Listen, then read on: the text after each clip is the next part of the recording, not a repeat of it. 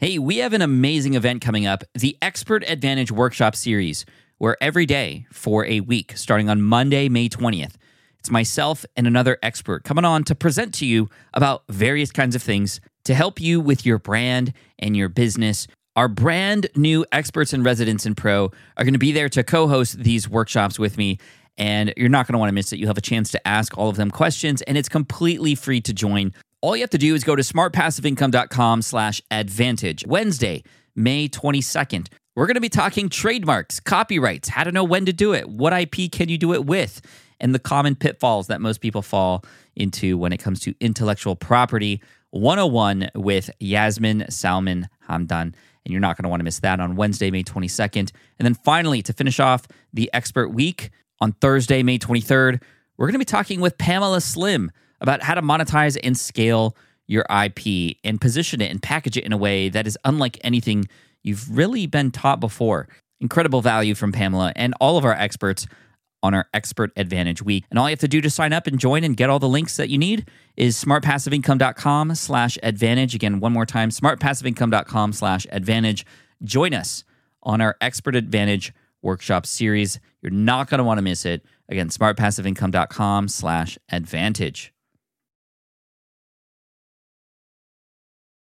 Ask, ask, ask Pat. AskPat.com. Dot com. AskPat. Hey, what's up, everybody? Pat Flynn here, and welcome to episode 742 of Ask Pat. Thank you so much for joining me today. As always, I'm here to help you by answering your online business questions five days a week. All right, now here's today's question from Andri. Hi, Pat. My name's Andriy Boychuk, and first of all, thank you very much for all work you do. And um, I have a website. It calls Immigrant Porada. It's website for Ukrainian immigrants in America, and I'm planning to launch a, a forum soon. And my question is, how do you make the for new forum active like first day or first week. So when people visiting they don't see like no activities on the forum. I read your post about how to keep a forum extremely active and there are good advices and uh, i will use them in the future but they talks talk about uh, already active forums. So my my question is like when you how do you make people be active first day or first week? Thank you. Bye. Hey, Andrew, thank you so much for the question. I appreciate you. And uh, yeah, you're right. I, uh, I've had posts and uh, information before about how to keep a forum active, but what do you do when you first start a forum? That's a fantastic question, and hopefully I can help you out here. Um, now, the first thing I want to sh- ask you is why do you want to create a forum in the first place?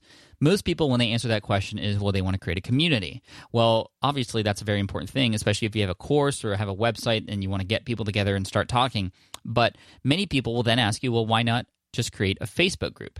A Facebook group is a great tool you can use because a lot of people are already on Facebook and it makes it really easy because that platform's already there. People know how to use it. They don't have to log into anything new or create a new lo- uh, a login name or anything like that. There are a lot of barriers when it comes to starting a forum which I feel is a, a, big issue. And of course, like you said, you don't want crickets or ghost town in there when people uh, first enter because then they will leave and never come back, and that's the last thing you want it's actually quite, quite a lot of bit of work to put a forum together which is why a lot of people are going to Facebook. Now, um, I'm thinking about what my good buddy Chris Ducker would say, and he says, well, if you want to build a community, you don't want to let a third party service like Facebook have control over it. Because what if facebook gets rid of groups? What if facebook decides to control how people get notified in the groups and and you lose control of that? And if you're launching a forum especially if it's the backbone of your business or a major part of it then then that's an issue. And i, I agree with chris. I think it's important to have a community that you can control but um, at the same time, Facebook makes it really easy to, to start a community, and that's where people end up going. And of course, Facebook makes it really simple to message and reply and get tracked uh, or, or keep track of all those things. Um, that being said, I think if possible, a form on your own website that you control would be the best scenario. The only issue is, well, getting people to use it. So, going with a software that's very easy to use is going to be really important. And I think it's uh, a good idea to just keep that in mind, depending on what software you use. But the other thing is that you want a lot of people there on day one. So what I would do is even before the forum starts, is you begin to collect email addresses and get people excited about it. You get people informed. You talk about maybe making it an event essentially of where the community can finally come together, and you want everybody on day one to start messaging and posting things, uh, and and that would be great. Um, what I would do is also uh, reach out to five or ten people in your community that you know already who who are sort of power users, and even appoint them uh, admins and, and have them become moderators. Somebody that has a little bit more power, they can you know delete spam and um, uh, other things that they can do in the forum just so that they feel like they have a little bit of ownership. And then ask those people to start threads or start responding and be very active on that day. I think day one is going to be especially important because you want people to always come back. Uh, so what i would do is get a bunch of people excited get a few people to be moderators and get them to sort of take ownership and begin to start posting more often uh, at least right from the start um, give them a little bit of uh, thank you for that, and, and perhaps a little bit of incentive if possible.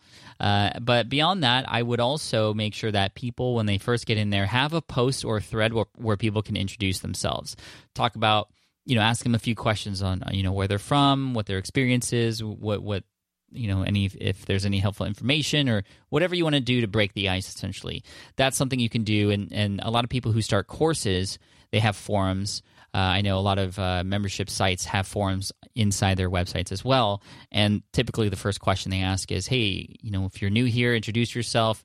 And then also a cool thing to do is have like a welcoming committee. These could this could be another responsibility of yourself or a few people like moderators in your forum to when people uh, share that they're new and they're they're they're responding to that thread, um, have people respond to them specifically so that they sh- they see immediately that they are being listened to, and that that's why communities are important because people like to go where places where they can be listened to and know that somebody's listening. This is where sometimes social media can be uh, can work against us because we have something to share and we don't necessarily know that we're talking to the right people or we, we don't even know if people are seeing our tweets or Facebook posts now.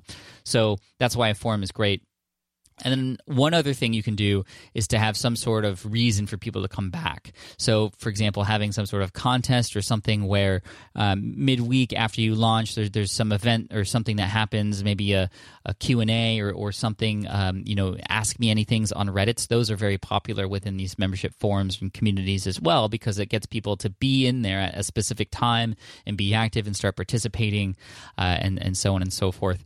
Another thing you can do to keep people coming back, especially right from the start is to share uh, wins from the community. So have your community members share uh, and become maybe a part of the spotlight to be able to share their wins and things that they've been doing, so that other people will come in and comment and respond and reply.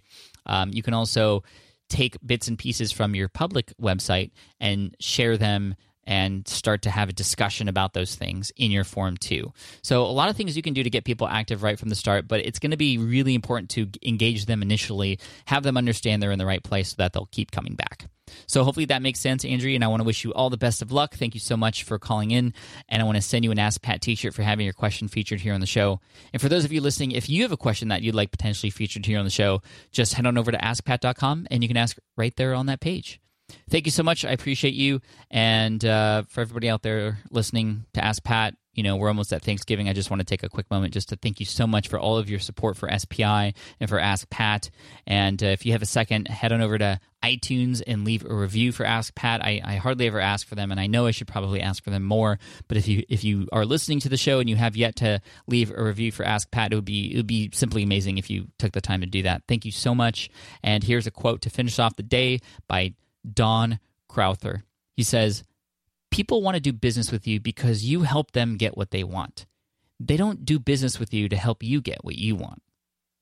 So keep that in mind with whatever you're doing. You know, they, they want to they want you to help them, not help you necessarily. But of course, I know the law of reciprocity does take into account the fact that when you help people, they want to help you back too, um, because they feel good about that. And so give them the opportunities to do so.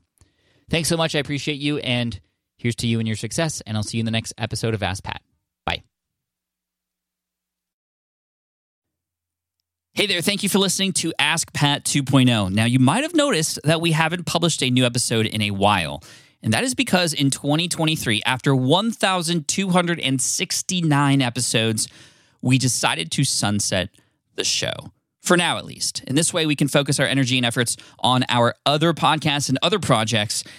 That being said, all 1,269 episodes are still live and downloadable, and the published dates may be old, but there are still a ton of questions I've answered on the show and people I've coached.